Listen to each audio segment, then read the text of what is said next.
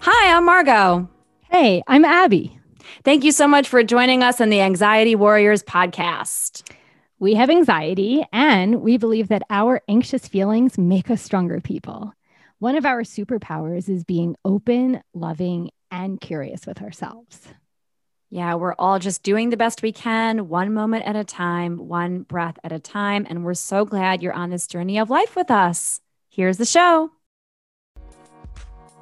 Welcome back, Warriors. Woohoo! We are so excited to be with you all today. Yes. I cannot wait to dive into today's topic. What are we talking about today? We are talking about the fun time of living with imposter syndrome. So Yay! fun. Raise your hand if you've ever felt like an imposter. Literally, I'll just be raising my hand over here for the next few hours. Yes. Yeah. Right. it's so Um, interesting because it keeps pop it, it pops up like little bubbles in your mind, right? I mean, I kind of have it with the podcast, not gonna lie. right. yeah. It's so true. I didn't even think about it. So you just said it. Yeah. Mm-hmm. It's like, who are we even to do any of this? Right. we don't know what we're doing. So why are we doing it? this is what you want to hear, everybody, right? Yeah.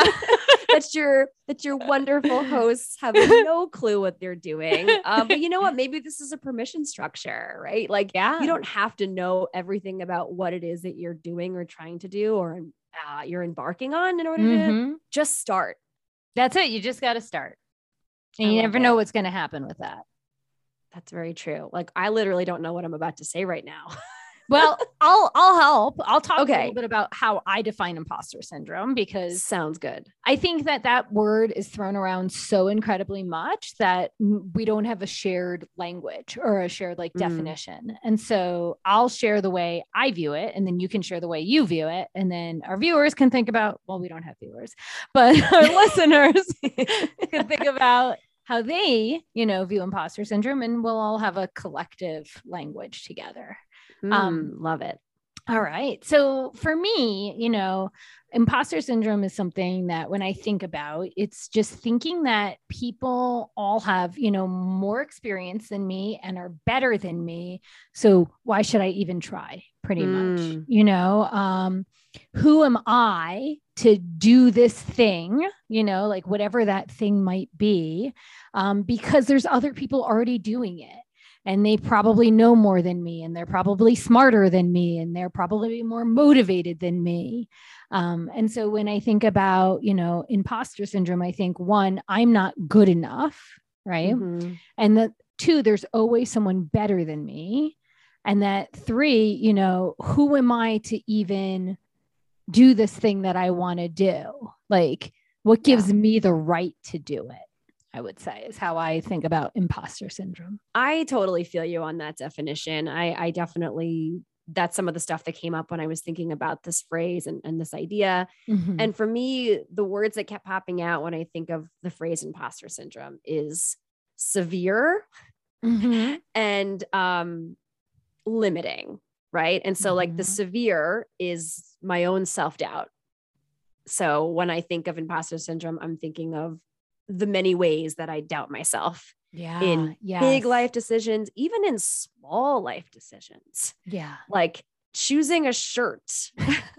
or like what you kind of said about like you know um who am i to do this is i'll look at something i really want to wear Mm. and every once in a while i'll be like but i can't wear that I can't pull that off. right is that me quote unquote like and who defines what i am right yeah. Um and so yeah and then just like the limiting i the, the way that i can place limits on my own desires my own abilities the things that i feel like i need or even deserve right? It's like you you kind of mentioned that just now. It's like do i even deserve to go for this thing or to Right. try it? And if there's always going to be someone that's out there doing it more importantly or better than i am or could ever do what's the point of even showing up? Yeah.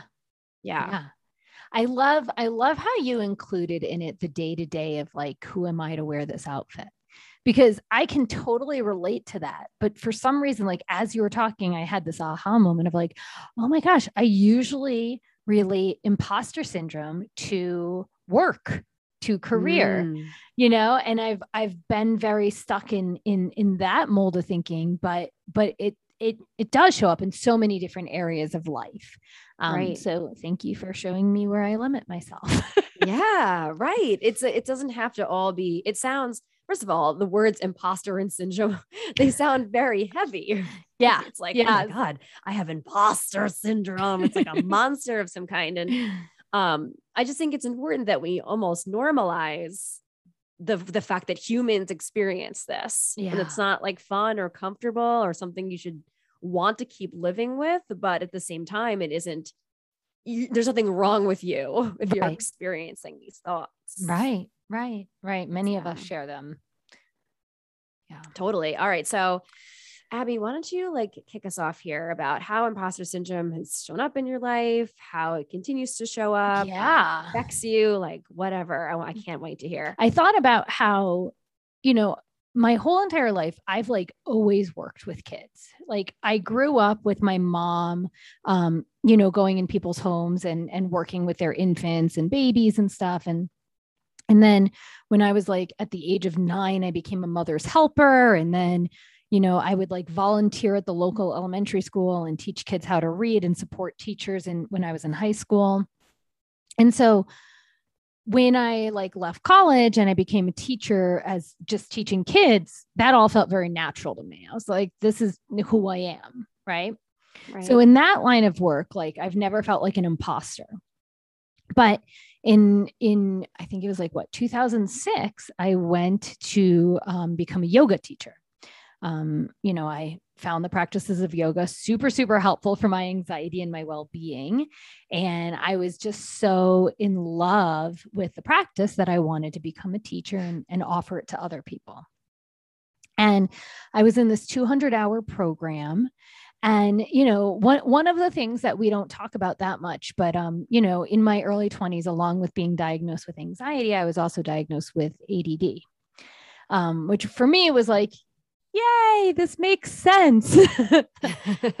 Learning and focusing tends to be challenging sometimes. Um and so uh when i was in this 200 hour program um uh learning all of the anatomy and learning all of the different words to describe anatomy and you know learning just how body parts moved and everything um, was really overwhelming for me Mm. um, my yoga teacher was super technical and i felt like i could never be like her Mm. and she was a great teacher. I really enjoyed her. Um, you know, and then when we would have to like practice teach in in front of her and she would uh, offer feedback, you know, it always interpreted as like, I'm not good enough. Why even bother?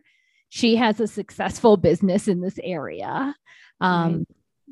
And so even when, um, you know, I completed um, the certification, um, you know, she offered me a class once a week. And the thing is like, I had a following. Like there were these like group of ladies that loved me, right? And it was super comfortable because I was being myself and I wasn't like super focused on the anatomy part. Um, Right.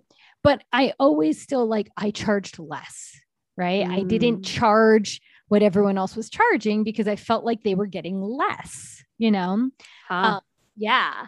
Um, and so, you know, I that like was a big part of like why I didn't pursue like becoming like a full-time yoga teacher back in the day was because I'm not good enough. Other people can do it better. Who am Mm. I to think I can make a living being a yoga teacher? Um, but then when I moved to the city and I started teaching kids yoga, it was like incredible because I'm very comfortable with kids and kids don't really need that much anatomy. like, you know, like let's point out where our feet are and stuff, but they don't need to know like the names of all the quadricep muscles. Right. Right.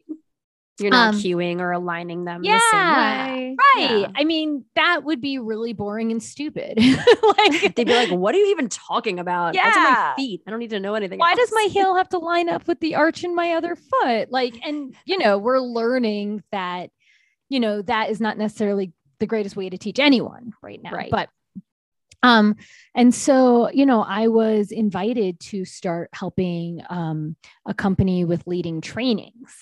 Um, and it's very heavy in like neuroscience and being able to talk about the brain. And for me, I'm like, oh, I'm not smart enough. I can't mm. do this. Like, you know, I was studying for hours and hours and hours. And then one of the messages that I kept getting, which was feeding into, um, you know, feeling like an imposter was uh, one of the the colleagues was like, you know, you are so amazing and you are so powerful, but you're not letting yourself shine. And, you know, for me, it's like now I'm very hmm. confused because, like, I thought I was trying hard. I thought I was, you know, showing up. And then I'm getting this message that I'm not being my authentic self. And, like, if the people that are inviting me to, you know, work with them, say I'm not stepping into my power and saying I'm not doing these things, then like, but I think I'm being myself, like that's confusing.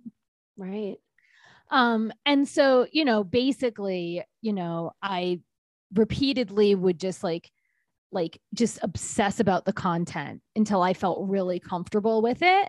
And I felt like I could teach it okay. And that's when I started to feel like, okay, I'm not an imposter because I was getting feedback that people liked me. they liked being around me. They liked the way I taught. And so it made me feel after enough time practicing and, you know, um, that that I wasn't feeling as much like an imposter. Yeah.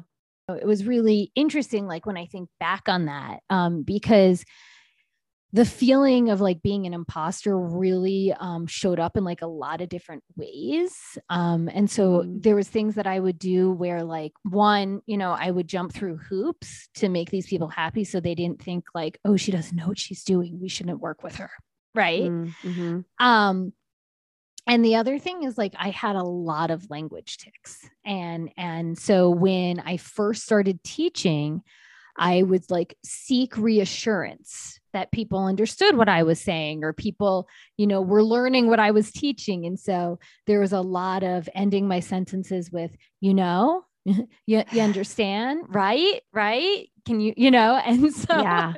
there was all of this um ending I do that my, all the time by the way. Oh my gosh. I mean i still do but it's but it's seeking reassurance. Like right. i realize like if i don't put a period at the end of my sentence but i put a comma and a right you know? I'm in that i'm seeking that validation. Like hey we're all in this together. You believe what i'm saying. Right. Um, and so you know basically um what what really helped me like feeling like not an imposter anymore was one noticing like these little like deeply unconscious ticks and starting to practice just like finishing my sentence mm. and sitting in that discomfort but but but being okay with it. Um and then the other thing was you know i i studied with leslie kaminoff and amy matthews and i've mentioned them before but they give you permission to just explore what it's like to be in yoga. So i could i could get over the deep insecurity that i don't remember all the names of the muscles and how the muscles move and this and that. Like right. you know they're like there's no right way to do yoga. It's all an exploration. Um yeah. And then the the final thing for me when it came to like leading these trainings was you know it was a lot of content and um, I what I needed was I needed to just have a lot of time to absorb it so that it felt natural to talk about it. Um, and then I could let myself shine through. And then it felt like I was being authentic in the teaching. But sometimes people just ask other people to like dive into something when they don't have the chance to experience it and they don't have the chance to really learn it. And mm. I feel hmm. like that doesn't set people up for success. Like we all have our own way of learning and our own way of, you know, teaching and showing up. And I think, you know, if I had had more permission to spend time in the learning piece, I would have showed up as my powerful, confident, bright light self more often when I was, you know, doing these um, trainings. Yeah.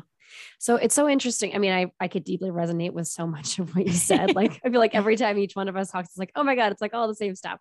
Um, but there was something, especially back towards the beginning of your story, when you said like you didn't feel you could charge more money because oh, yeah. of your lack of quote unquote knowledge on only a small part of what you Mhm. were teaching, right? So like you were sort of correlating, well, because I don't have as much of the, uh, you know, anatomical um background knowledge yet or I haven't memorized the way every single bone or muscle in the body interacts with the other then i must not be anywhere near as good of a teacher as the person that trained me and so therefore i can't and shouldn't ask for what you know maybe is even market value for this work Yeah.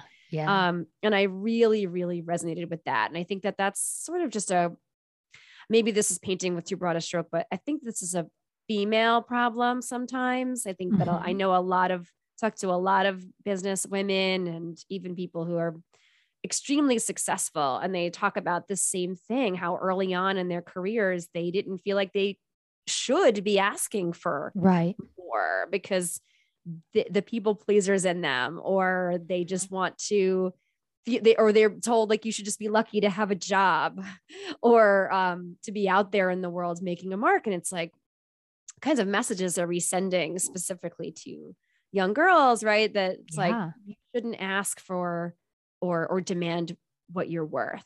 Right. um, so I really resonated with that part. Um, and just kind of what you said about like once you hit a wall, you'd want to stop, right? It's like you Mhm. hit a wall and you're learning, or maybe the way that teacher is teaching you something, it's just not jiving with the way that your learning styles need to hear things. Right. And it would cause you to just like hit that wall and be like, well, that must mean that I'm not good enough. Like I really, really felt that. Why am I even doing this? You know, even though I love it. So the love pushed me forward, the joy pushed me forward. But there Thank was a lot of like doubt and questioning. And, you know, there was one thing I had this like aha moment, and I can't remember what the book was. Um, but it had to do with interacting with children and how when when children see their older siblings and adults doing stuff um, they interpret it like they're not good enough right Mm, um, they interpret it like the grown-ups are smarter than them better than them Right. faster than them whatever it is and the the reframe was to tell children i just have more experience than you i'm not smarter than you i'm not faster than you like the growth mindset. yeah exactly so maybe it was carol Mhm. dweck's book right Probably, yeah. Consciously, yeah. but but when I started really saying that to a family that I nannied for for the younger sibling, I- started to really understand it from me. It was Mm. like, oh, my yoga teacher isn't smarter than me. She's not Right. better than me. She's just had years and years and years of more experience and more, um, you know, uh, hours learning. And Yeah. if I really wanted to become a full time, you know, yoga teacher, it's possible. Um, and so like that was like really the the switch for me from going from hitting the wall, right, and like Mhm. pushing through to just this like understanding, like one, nobody knows what they're doing. Right. So why not just start? And then you're starting your journey of learning, you're starting your journey of putting your hours in to get to where you want to be. Yeah. I yeah, I totally I totally feel you on all of that.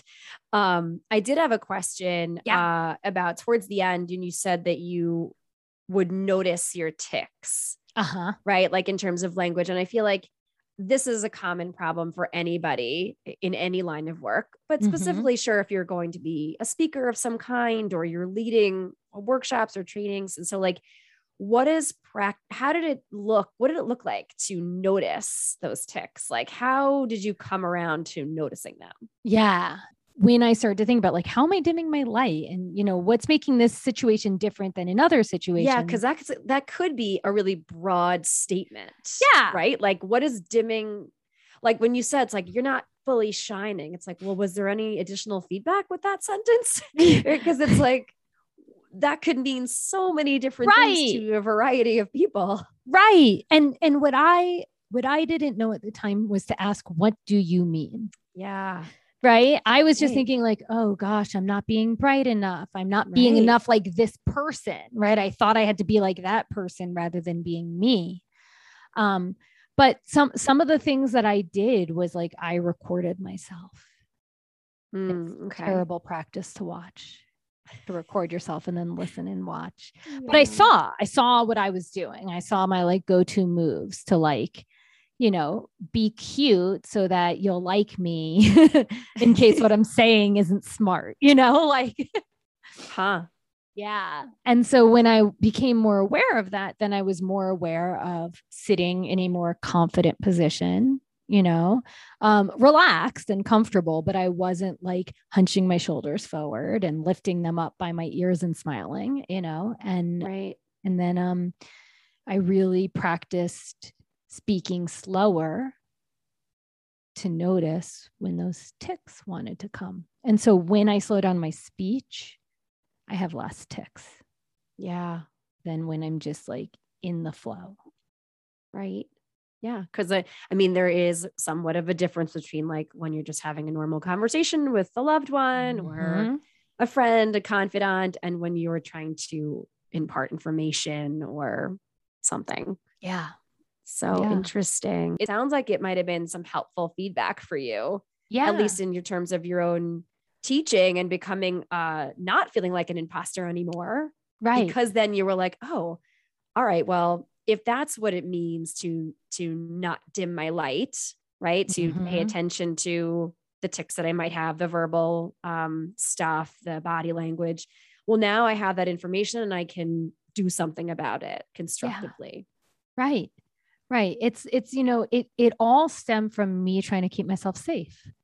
I didn't want people to know that To maybe I don't know everything, right? Like, you know, in and that- reality, what everyone wants is for you to be like, tell me you don't know everything so I can feel better about not knowing anything. yes and that's you know that was like when when i started to shed away that layer of imposter syndrome for that particular point in my life you know it still shows up um but when i when i started to shed that away one of the things i would confidently say when i didn't know was i don't know i can try to find you some resources or i can point you in the direction of someone who might know but i don't know and i don't want to say the wrong thing you know and and that mm. was so liberating to just admit i don't have to know everything Yes. Yeah. Love it. yeah So amazing. Oh, I love it. Thank you so much for sharing.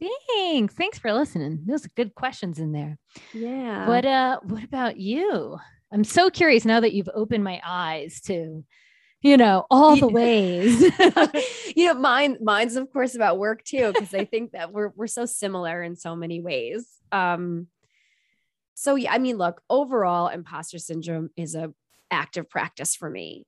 Most things that we talk about through our anxiety warrior journeys are still actively being practiced by me every day of the week. Um, you know, I I spent years and years shying away from my successes or things that I was really proud of accomplishing uh, because in my mind, kind of like what you were saying, they weren't as important, quote unquote, yeah. or as sort of like unilaterally or objectively um, valuable as the Mhm. accomplishments of other people.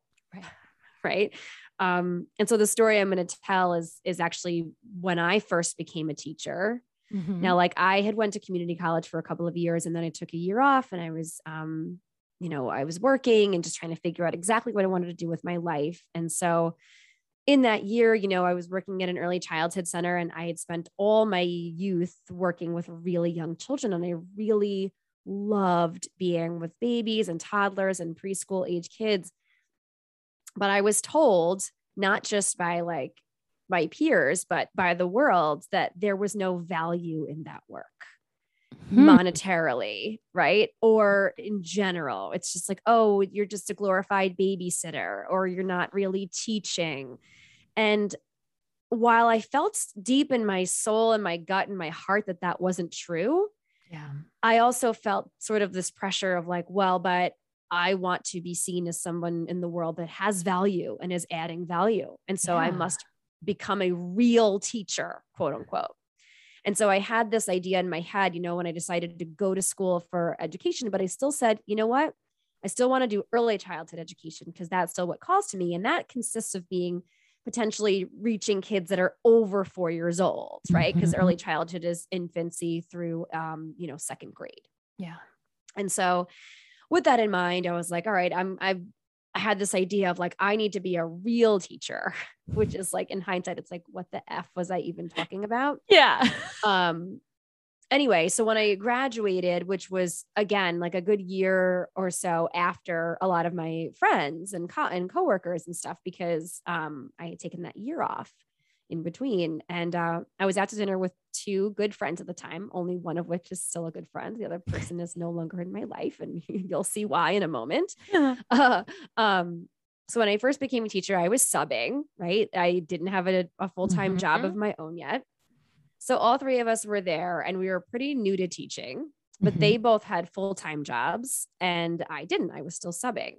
And so we were all talking about leading leading classes. We were all talking about teaching. And the one friend who I'm not friends with anymore was like, "Well, you'll understand when you become a teacher." Basically, I, I mean, I don't remember. I think she used the word actually become a teacher. It was even Mm. worse. It was like, you'll get it when you actually become a teacher. And I just remember sort of like this gut punch. And it was like this reminder of like, oh, yeah, like you're not a real teacher even though you had it in your mind that you couldn't do what you wanted to do, which was work with early childhood, but now you're subbing in a public school, which is apparently the only place that quote unquote real teachers can go work. Again, total BS, didn't make any sense, but in my my brain at the time, that was what I had associated it with. And uh, I knew this person has strong feelings about what kind of a person was a, a real teacher and what kind of a person wasn't. She wasn't good at mm-hmm. hiding it either. And my other friend, who I'm still very good friends with, turns to her and goes, What are you talking about? Hey, she is a teacher. Like almost like, how dare you? Right. And in that moment, though, I was so, I was completely silent, which we know I'm not a silent person, but like it, it felt like a gut punch. The one woman gave, well, now woman, one person gave me. And then my other friend was like, What are you talking about? Like, yeah. Who are you to even blah? So she had my back in a way. And that kind of snapped me back into like the present. Mm-hmm. And I was like, yeah, like, what are you talking about? Or like, I, she almost like, because she had such a visceral reaction to what was said. And I was sort of just like, not even in my body anymore at that Right. point. Um, yeah, but that seed though was still there. Now that seed was planted, right? Like even though I was able to bounce back in the moment and like playfully fight back with this person, who of course she was like, "Oh no," she's like, "I was just, you know, I didn't mean anything by it," and her her thing was very like, "I never mean anything by it. Like, Yeah. don't take what I say with any real with any reality." Which it's like, how how am I ever supposed to trust you if you're always going to be talking like that? Right. and then Um, like backtracking the moment someone like takes it. Calls them out. Yeah. Yeah. Right. But it just kind of reaffirmed this idea of like, oh, you're not good enough. Yeah. You're not enough. What you're doing, you're less of a teacher because, you know, you don't have your own classroom yet. Um, yeah.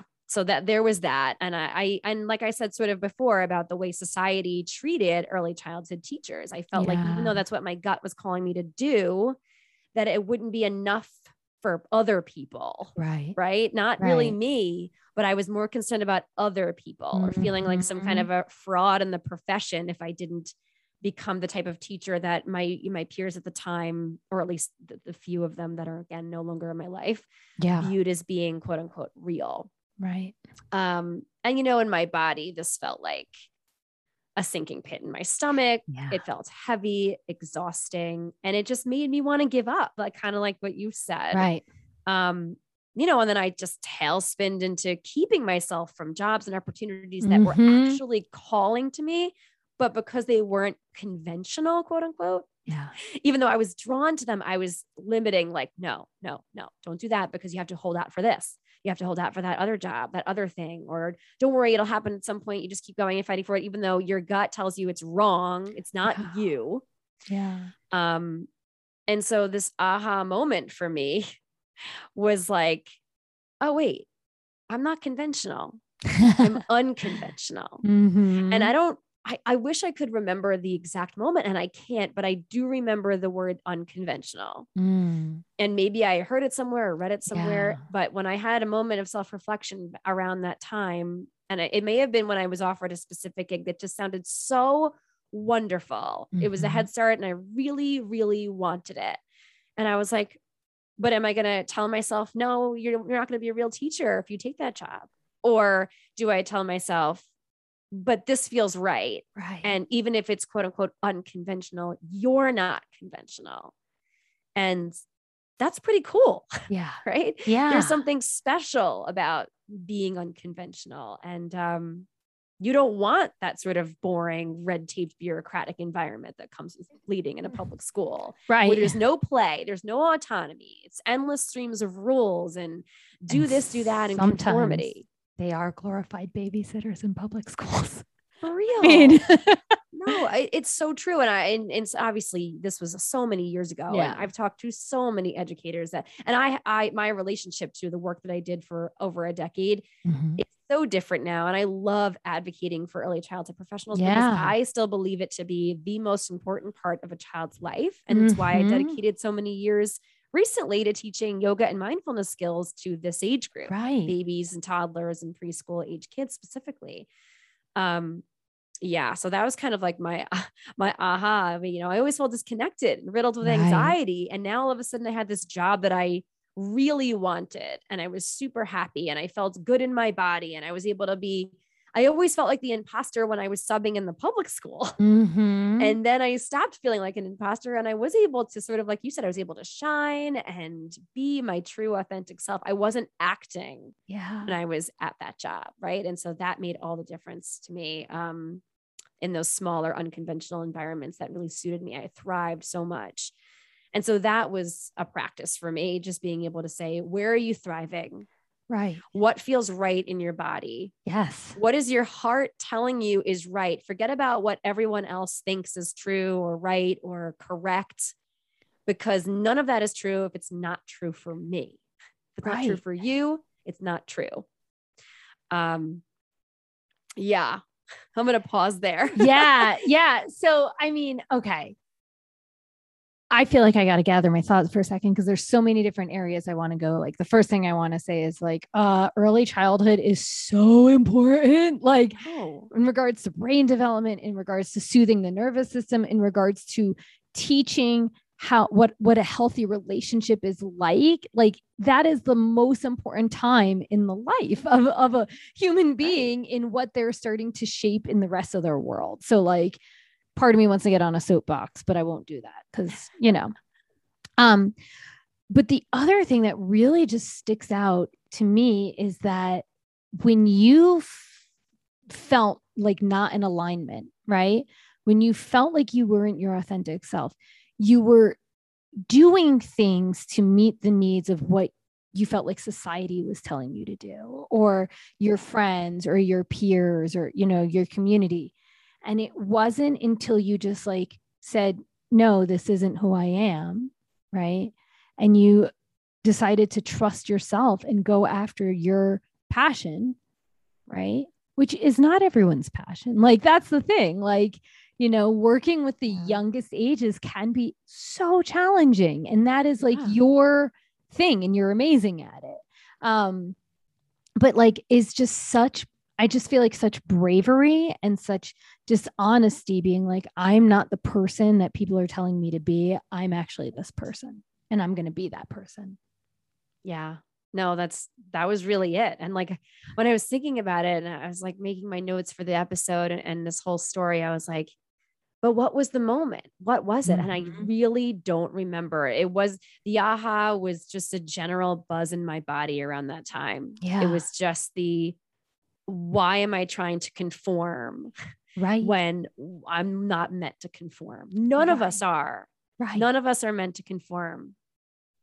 right Yeah. and i think i think it's just such a, a beautiful story in the sense that like you were seeking i mean i don't know if it was like external validation right but you 100%. yeah and and it wasn't until you were true to yourself that it felt meaningful and rewarding Yes. my other question is then you know so the the way that you're talking about imposter syndrome in the sense it's like when you feel aligned with who you truly are when you feel like you're showing up as yourself you, you don't feel like you're being an imposter um Right. but so then my my question is you know when does imposter syndrome like show up like like with the putting on the sh- the outfit or like you know do you Yeah. still notice it popping up and stuff I do. it pops up like I like I said at the top, everything that we always share. This is part of the reason why we pick these topics. It's Yeah. it's like it's still generally true for us, at least in some form or another, even if we have a handle on it.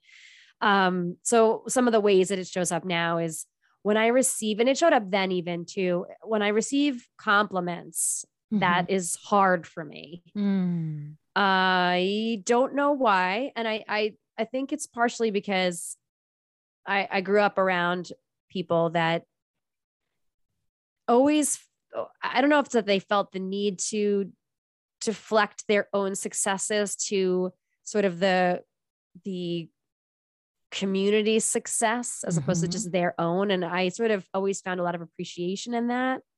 It's like when people around me, you know, family or close friends would receive compliments about things, a lot of their reactions were to not just say thank you so much, right? And sort of move on.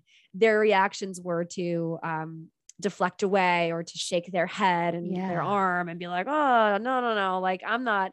And it's, it was those reactions that stuck with me from childhood. And Mhm. so I always felt super uncomfortable in my body, you know, like when I had shared in a previous episode about I was, you know, myself and my teaching assistant were recognized by the, the government that had come in to um, uh, basically look over our Head Start and make sure everything was running the way it is and assess our program and its, you know, its value. Um, I received this like little award and it was at our next, you know, professional development meeting that this whole like our director stood up and like ha- presented us with this thing at the end of the week. And my immediate reaction was to like make a joke about it or to become like snarky because those are some, you know, I I like to be silly and funny and I felt uncomfortable accepting something that I didn't feel worthy of or was like, well, how am I any better than any of the other teachers or any of that? And so it was it's but that's kind of stands out. But generally it, it's like if someone says you're a wonderful kids yoga teacher or my kid loves you or they love my book and they say i'm really proud of you or something I, I it's it was always a struggle my instinct to deflect change the subject say no uh, and then or even tout the creations of other people right? Right. which is just another form of um, avoidance and Yeah. deflection so my practice now is to just kind of like actively listen to whatever the person is saying and how i actively listen is i make sure i'm making eye contact I, Yeah. I don't allow myself to look away. Like I know my gut, my instinct wants me to look away from them and just sort of like smile and look around the room or whatever, but look straight in the in their eyes, listen actively to what they're saying and say thank you so much. That means so much to me. Yeah. Right. And to really show gratitude for their praise or or their, you know, kind words or whatever. Um, and sort of not allow the well, but who are you voice to even enter Right. and and I find that once I stop myself, I stop that voice and I just say thank you so much, I feel better. Yeah. And then I can actually enjoy some of the pride and um being in the moment with it. Uh and another thing I do and we know that I do lots of reading and writing and that's one of the ways that I connect and ground to my experience. Um I make a list every day usually in the evening of three things that I'm proud of that I did that day. Mm. And they could be really simple things like I folded my laundry and I committed to doing that today because I have a hard time sometimes. I'm like, "Oh," you know. And so if I got it done on the day I said I was going to get it done, that's a proud moment. And so, like, whatever it is, big or small, I like to write down at least three things I'm proud of that I did. And that's sort of become an active practice for me. Mhm. It's like, I mean, but it shows up in so many ways. I'm sure for you too, right? Like comparing Mhm. yourself to others on social media or just Mhm. in life, uh, you know. yeah. I mean, starting a small biz, it's like Yeah. imposter syndrome. yeah. For real. I'm so glad you brought that up. It's I'm because it's so hard it's so hard. being a solopreneur and Mhm. trying to be behind the scenes and also in people's faces. And it's so much hard work and no one talks about it enough. No.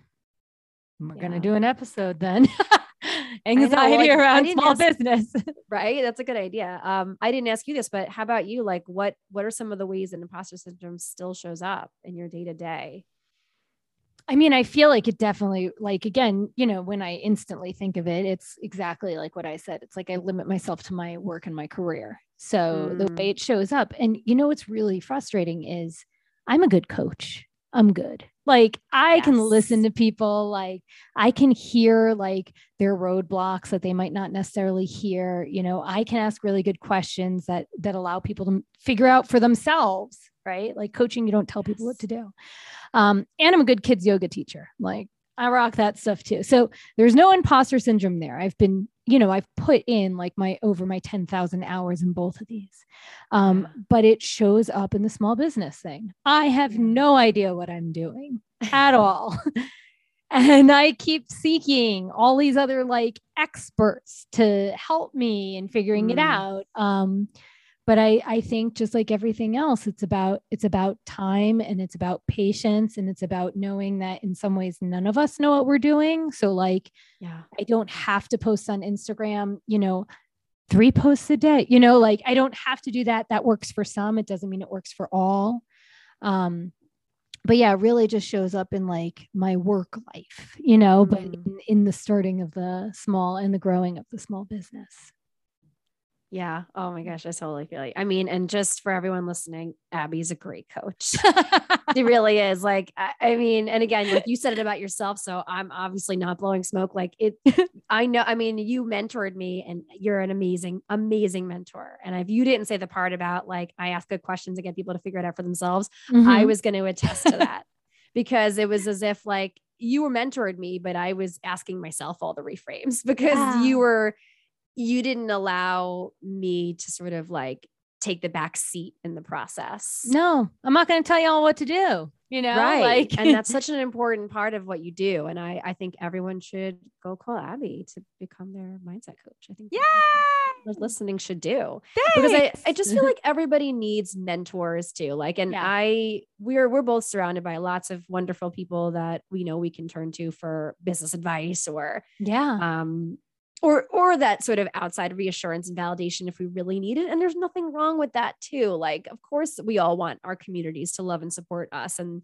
to, um, be proud of us and understand the things that we're trying to do in the world and, and, and look out for us in that way. And there's something wrong with that yeah, so um but i feel you on the on the small biz thing that's, And, uh, yeah, it's imposter. Who am Yeah. I to do this? these are things that are difficult to um overcome Yeah. but that doesn't mean that with a lot of work Yeah. and self-reflection and active attention and practice that you can't start to slowly move towards a more um grounded place Right. in who you are and be fully present with who you are as a Yeah. person Yeah.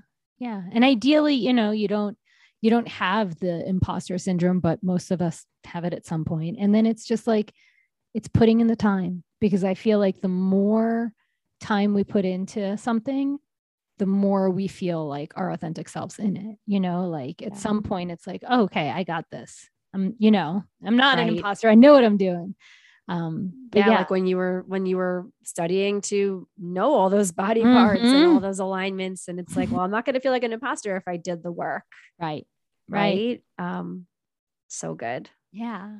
all right So I have a win of the week. Woohoo! Yeah. so excited Yeah. for this So um, you know, I didn't, I mean, I had a few. There was a couple in the back, back in, in my mind, but when you were talking about um, receiving gifts and receiving compliments, uh, a story popped in my head. So I'm going to share a story and that'll connect to the win of the week. okay Okay. So I too can relate to having a hard time receiving compliments and receiving gifts and just receiving, right? Like when someone wants to give me a gift or someone gives me a compliment, I instantly want to repay them back with a gift or a compliment. Yeah. And and so the story is, you know, I remember one time this this girl who I knew was talking to me and she was telling me how she and her father went to visit a friend in the hospital. It's like many, many years ago. She told me the story probably like five, six, seven years ago. And I don't know what he had a broken leg, he had something, but you know, he literally like in bed, couldn't get out of bed. And they went to go visit this friend. And the you know person came and brought lunch and he offered half his sandwich to this girl and the father and they like instantly were like no no no you're in the hospital you should eat it you should eat it And he said to them, You all are giving me the gift of your presence. You're coming to visit me. This is the only thing I can offer you. And you're not taking it. And that actually makes me really uncomfortable. Right. Mm. And and when she told me that story, it it made me realize that when someone is giving me something, the gift I can give back is is total gratitude, is accepting the gift and being grateful for it. And so this leads me to I got some really amazing packages this week, surprise gifts What? from my amazing co-host. Um, Who's just randomly showed up on my door. um, I got this amazing, amazing mug, which if you go to Instagram, y'all will see it. And then I got an amazing shirt, which hasn't been posted on Instagram yet, but it says, I love robes. And it was an utter surprise. And if you haven't figured it out, it's from Margot. And the, the win of the week is one. Uh, surprise gifts are always a win of the week. So right? always send surprise gifts to people because it made my week. Um, but but in that, it was also the win was that when I opened these gifts, my instinct was to go buy Margot something or go, you know, do some huge thing or, you know, like I know she likes cookies, try to get cookies delivered right away.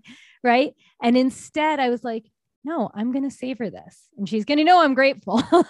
but but I don't need to reciprocate right away. I can be in this moment of feeling grateful and feeling appreciated and feeling surprised. And Yeah. Aw. that's Well, my A, I'm glad you love the gifts. First of all, you have no idea how hard it how, hard I tried to find a shirt that just said I love robe, but that didn't exist. So it was I love robes. Unfortunately, you know, they don't know that your robe is named robe. They And don't so know guess I love robe doesn't make sense. And so I love robes is gonna have to be the shirt, but I, you look adorable in it. And I'm glad you love it. I love And it. I'm I'm glad that you brought I love that story too, by the way. Yeah. Um, I love talking about this stuff with you. mm-hmm. I feel the same. Yes, and we hope that you warriors out there um, can take some time today, this week, and reflect on the ways in which um, imposter syndrome shows up or showed up in your life, Yeah. and um, think on the ways that you might start to break down the walls of of that way of thinking. Yeah. It might be tricky, it might feel sticky or triggering, um, but that's the only way we're going to uh, stop mistreating ourselves. And and having imposter syndrome can definitely feel like a little bit of the opposite of self love. Yeah. So next podcast where it's just you and I, we are Mhm. going to be kicking off a brand new little segment that will Mhm. actually take place before win of the week Yes. and it's going to be um, some kind of a tool or practice to work on Mm-hmm. something that we find to be really supportive and uh, or is a go-to and it'll most likely be related to whatever the topic is that we're discussing for that week um, Yeah. and sometimes it may just be something that we feel like will be um, timely or an Mhm. interesting one for you all to try on for size and as everything we say and all of the things we share they are ideas Yeah. they are going to be potential things for you to um, give a try they're Mhm. not requirements. We're not like, you should do this. And if it doesn't work, there's something wrong with you. No, the Never. opposite. Never. These are going to be practices that we really love that work and serve us and our anxiety. And um, maybe you give them a shot. Yeah. Yeah. Yeah. So that'll be a new segment that we're going to be kicking off next time. What, what? We love you so much, Warriors. Thank you for journeying with us.